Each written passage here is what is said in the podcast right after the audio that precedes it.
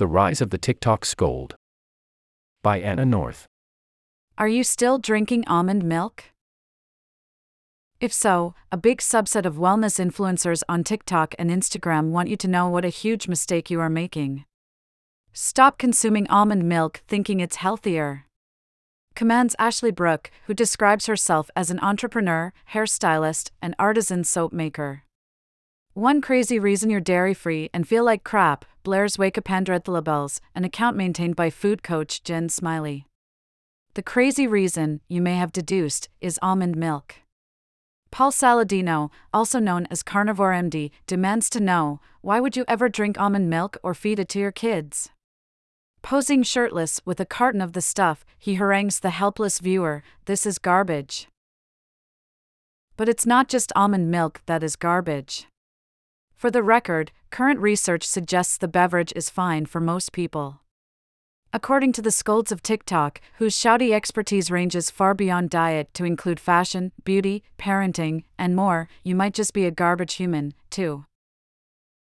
Over the past three years, TikTok has evolved from a place to post and consume viral dances and memes into a destination for snappy, 20 second tutorials and how to's, where everyone from dermatologists to divorce lawyers to amateur astrologers can dole out their expert, or, sometimes, totally inexpert, advice on relationships, sobriety, jewelry shopping, managing anxiety, buying plane tickets, lowering your blood pressure, and yes, cutting the dreaded almond milk out of your diet. According to TikTok, the hashtag hashtag learn on TikTok had 521.2 billion views as of mid March, a 103.4% increase over the last year. The hashtag hashtag tutorial had 321.8 billion views, a 59.6% increase. The effect is so pronounced that TikTok is almost becoming the new Google, says Shani Tran, a licensed professional clinical counselor and creator of the TikTok channel The Shani Project. Younger users, especially, are searching the app for tips on topics like email etiquette or finding a therapist. Though the advice they uncover can be helpful how to paint a sunflower, how to make candy apple slices, how to ask for a raise, lately, it's being delivered in a hectoring tone that implies the viewer has already made several catastrophic errors and is in dire need of remedial education. The scoldings show up in the hair care do's and don'ts, like the one where a woman grimaces theatrically as she applies hairspray, don't, obviously. It's in the parenting video that admonishes viewers to stop traumatizing your kids by letting them watch YouTube. It's in the fashion mistakes that make you look completely stupid, wearing black shoes with a black shirt, apparently.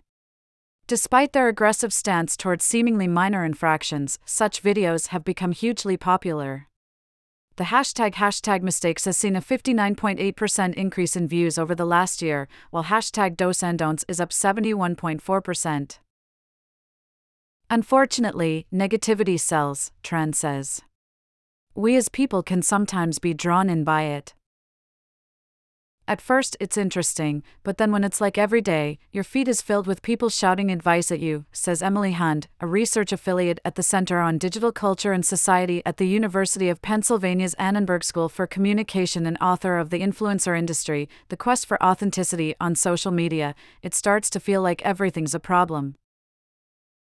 Part of the reason scolding advice has become so ubiquitous on TikTok and other platforms is that it can make the scold seem more credible using don't do this, no, and other negative language authenticates your own identity as an expert by denigrating other approaches, says Sylvia Sierra, a professor of communication and rhetorical studies at Syracuse University who has studied social media discourse.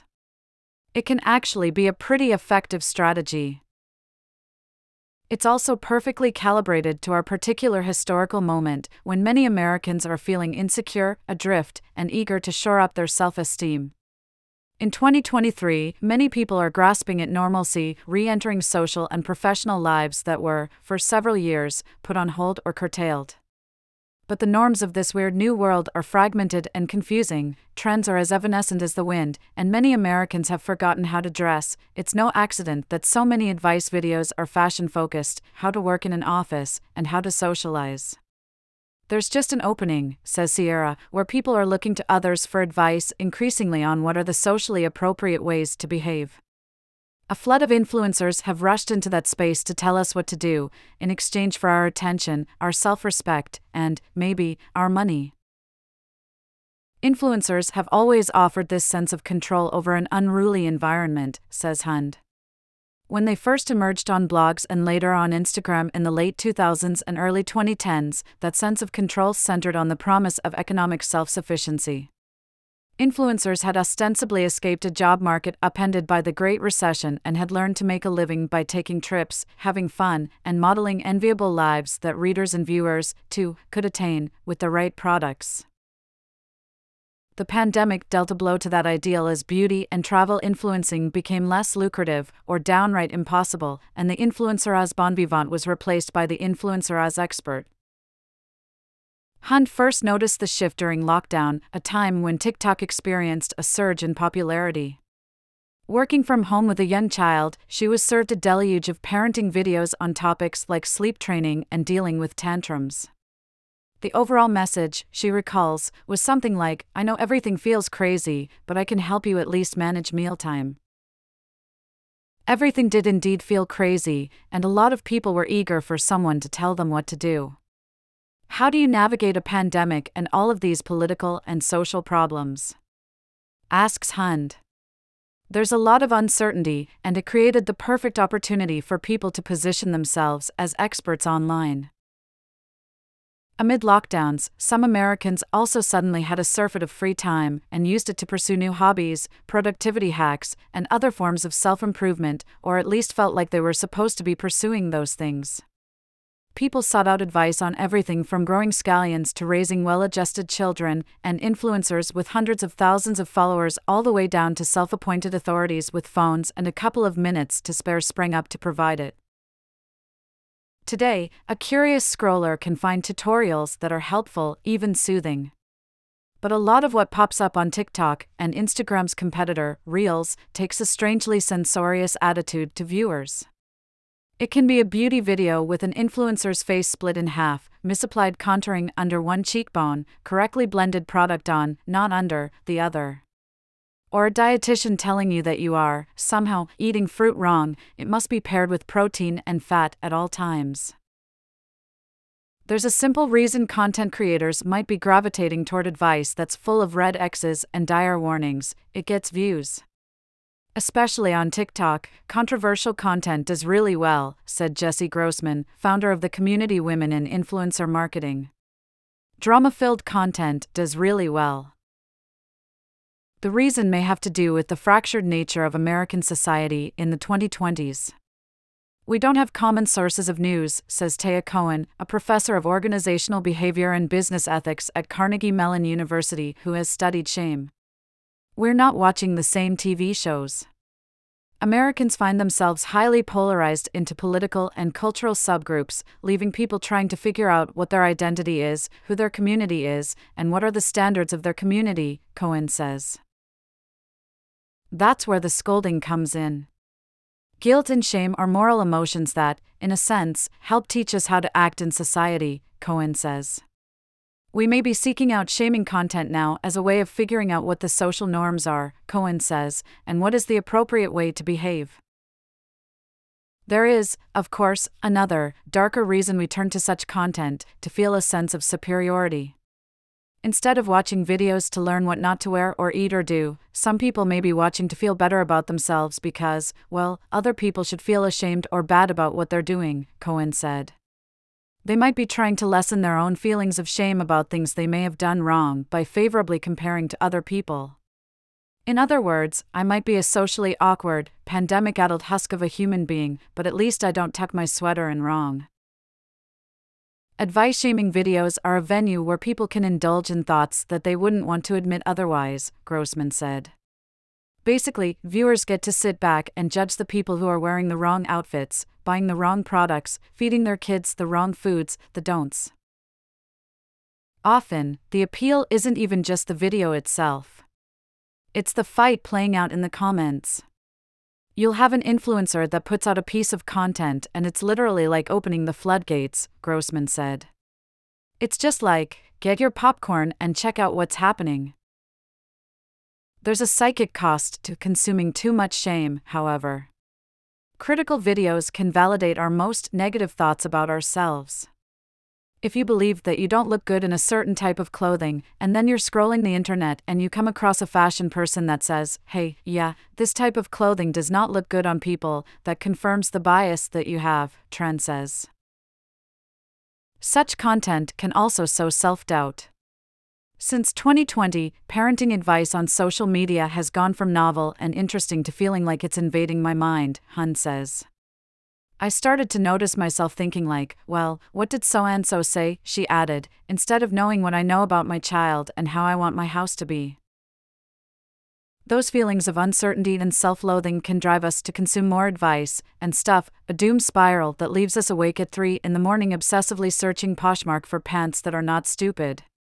And because the scolds of TikTok are so popular, their content is taking over more of our feeds and becoming harder to avoid. We can find ourselves sort of in this loop of recreating, and then if the recreating continues to get views, Tran said, now you have this channel that shames people. The most basic antidote is just to unfollow or swipe past anything that doesn't serve you.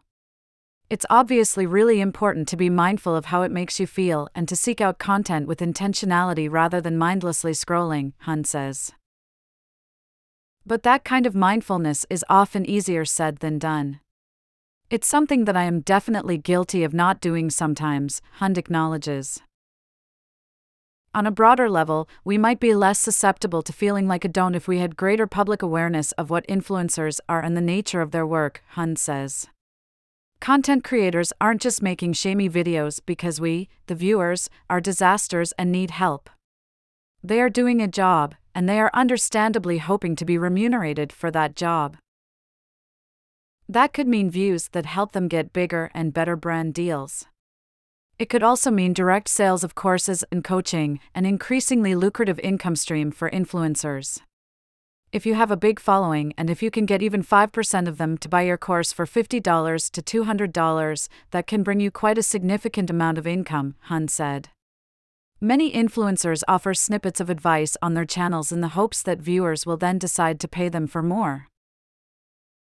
It taps into that age old advertising industry tactic of manufacturing a problem and then selling you a solution, Hund said.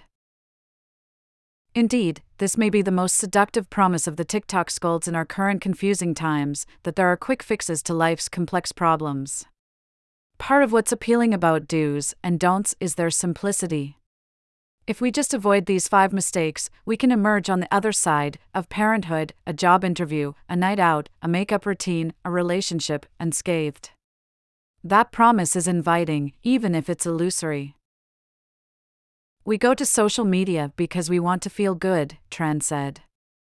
But sometimes we'll settle for feeling bad in a different way, and maybe feeling shamed for something concrete and changeable is more manageable than facing the full reality of life in 2023 a shaky, uncomfortable, sometimes dangerous present, and an uncertain future we can neither predict nor control. Update March 24th, 11:50 a.m. This story, originally published March 23, has been updated with a source's preferred job title. Vox's journalism is free because we believe that everyone deserves to understand the world that they live in. That kind of knowledge helps create better citizens, neighbors, friends, parents, consumers, and stewards of this planet. In short, understanding benefits everyone. You can join in on this mission by making a financial gift to Vox today. Reader support helps keep our work free for everyone. Will you join us?